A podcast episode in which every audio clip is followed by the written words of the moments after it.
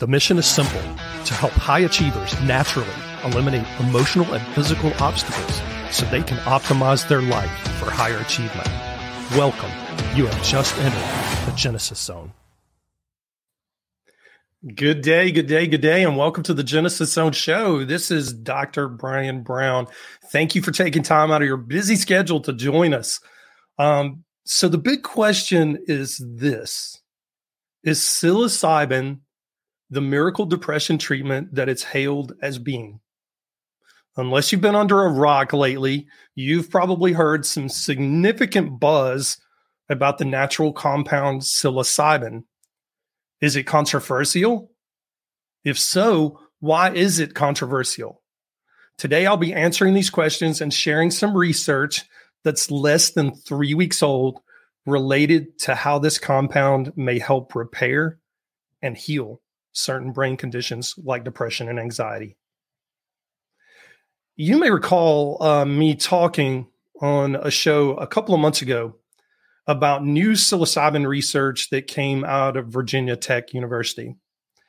I mentioned it uh, on a previous show and shared that it was a it was a mouse model uh, with psilocybin, and it showed that there was a significant increase in neuron volume, and it promoted growth in new ner- nerve connections, neuronal connections throughout the brain.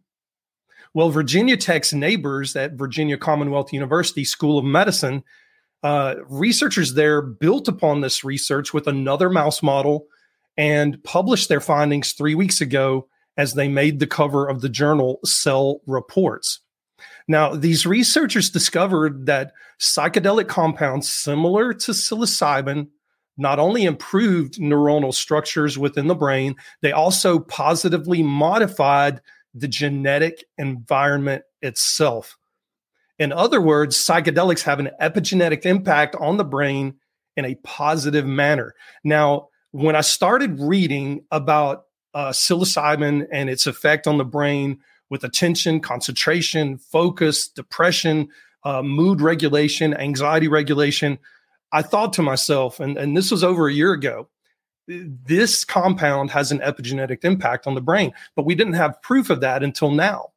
So the cool thing is that the changes that the researchers saw here at Virginia Commonwealth University began with a single dose in as little as 24 hours after taking that dose.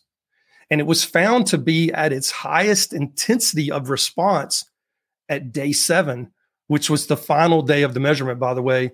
And I kind of fault the study design for only measuring up to seven days. I would love to have seen a longer measurement period, to be quite honest with you, up to six weeks and 12 weeks.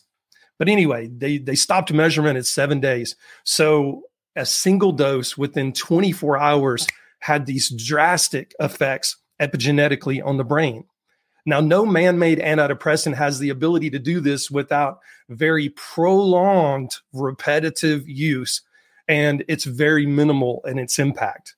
In layman's terms, what does this mean for us? Well, it simply means that seeing these positive changes start in under 24 hours and last for seven days with one single dose of a psychedelic compound is amazing. Now, knowing that previous research had pointed out that people who struggle with depression and anxiety have less dense neuron structures in the front part of their brain called the prefrontal cortex. These same researchers also found that one dose of psychedelic compound increased neuronal density.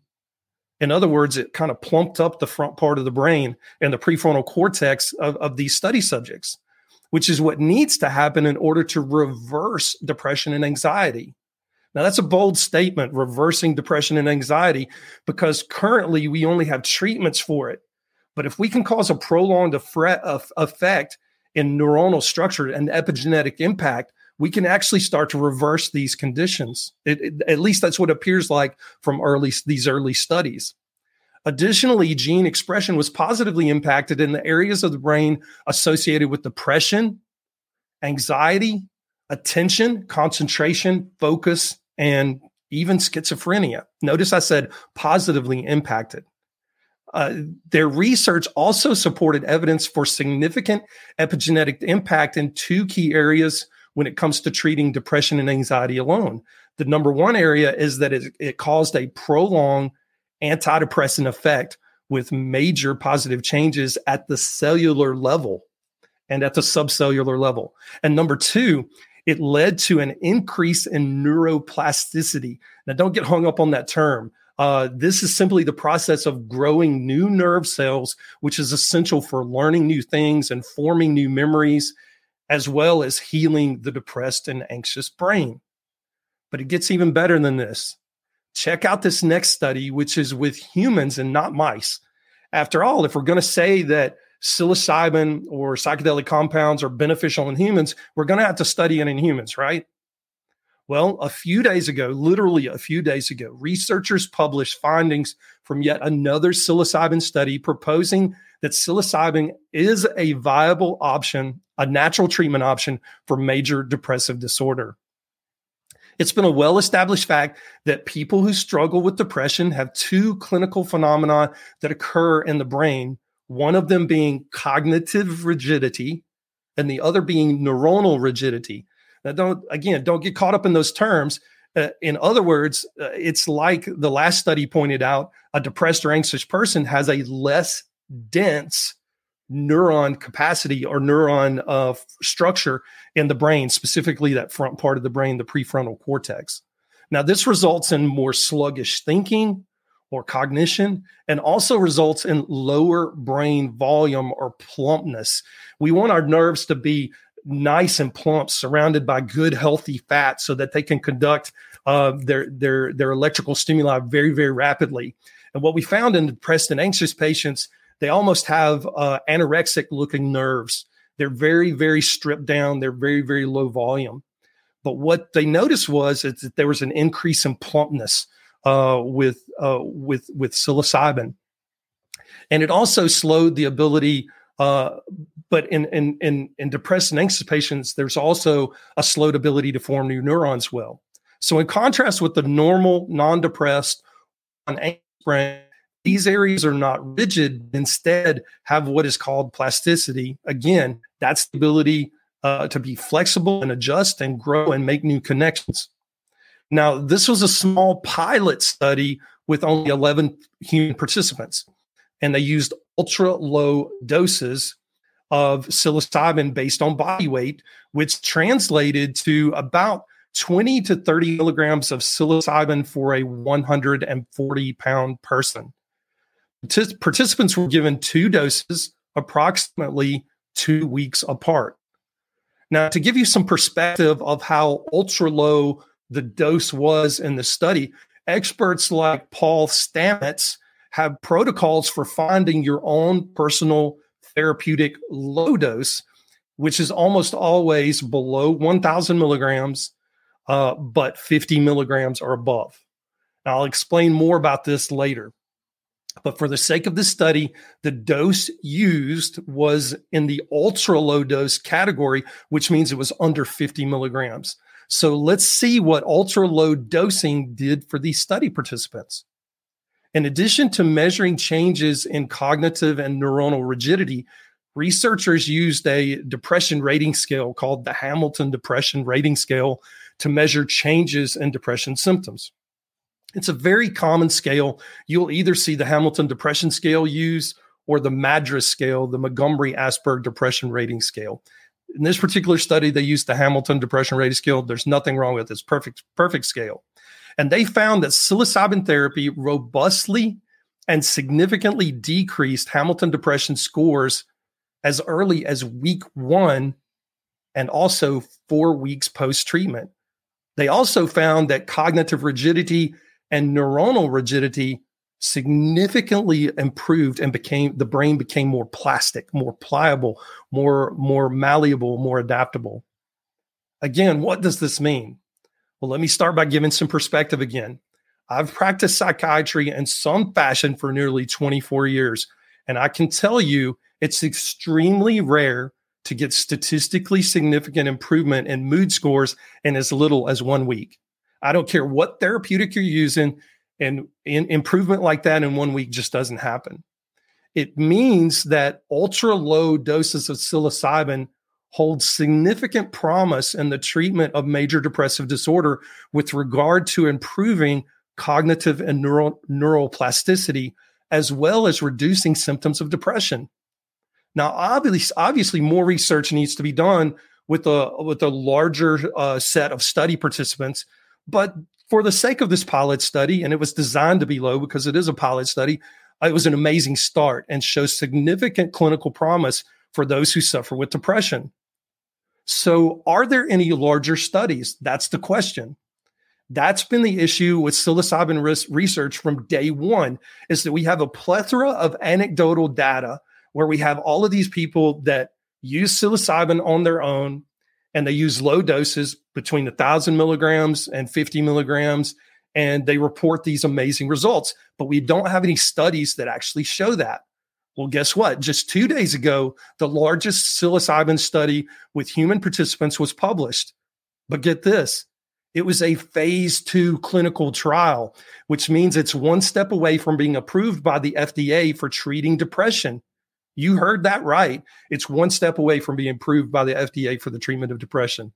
Now, the next step after the study will be a study with a thousand participants or more.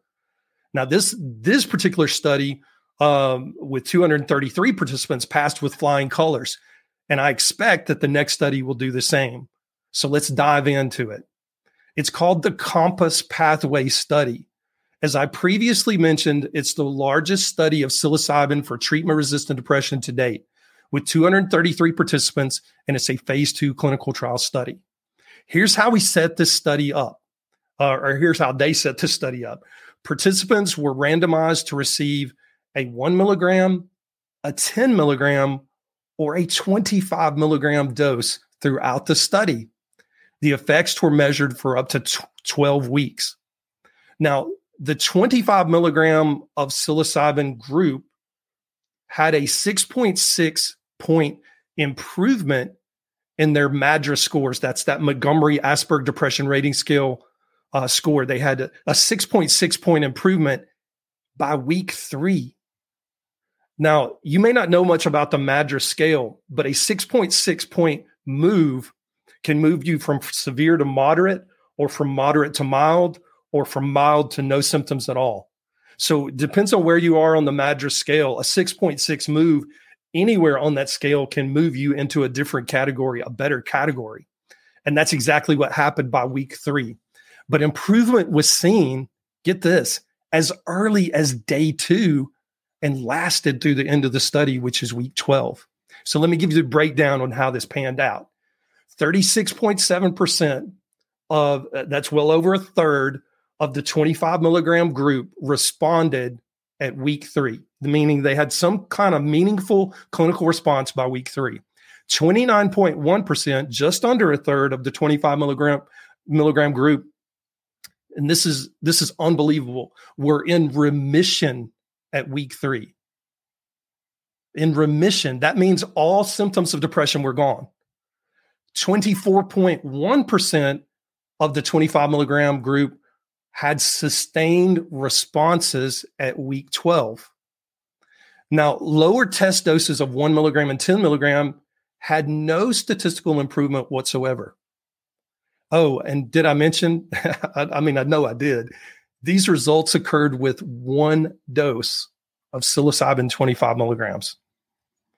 In my 24 years of clinical experience, I've never known of a therapeutic compound or any therapy that could boast this kind of result with one treatment, much less a natural therapy.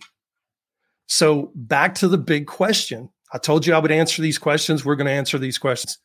Is psilocybin the miracle depression treatment that it's hailed to be? I have to honestly tell you, with early preliminary research that we have right now in front of us, and the plethora of research that's coming in on a literally day by day basis, I have to say that psilocybin is probably a miracle compound. What I don't want to see, and I'm just going to go on record and say this I don't want some big pharmaceutical company to come out and say, okay, we're going to take what Mother, Na- Mother Nature made and we're going to create a man made synthetic version of it so we can patent it and charge through the nose for it. That is ridiculous.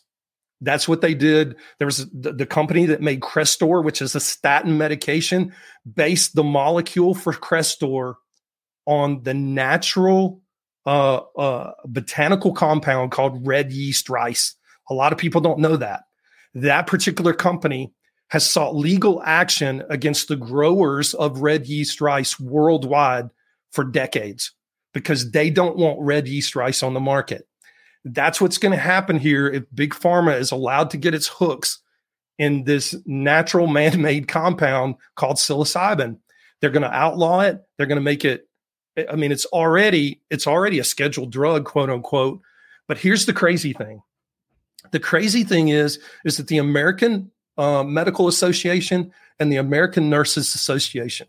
So your your MDs and the organization that controls your nurse practitioners, they have come out with policy statements already promoting and and and and offering protocols and saying, yes, we agree with psilocybin as a treatment for major depressive disorder, post traumatic disorder. That I think they've now added anxiety. Anxiety is being added to the list, and they are they are condoning the use of psilocybin even before it's FDA approved. And that's huge. I don't know, at least in my career lifetime, I've never seen that happen.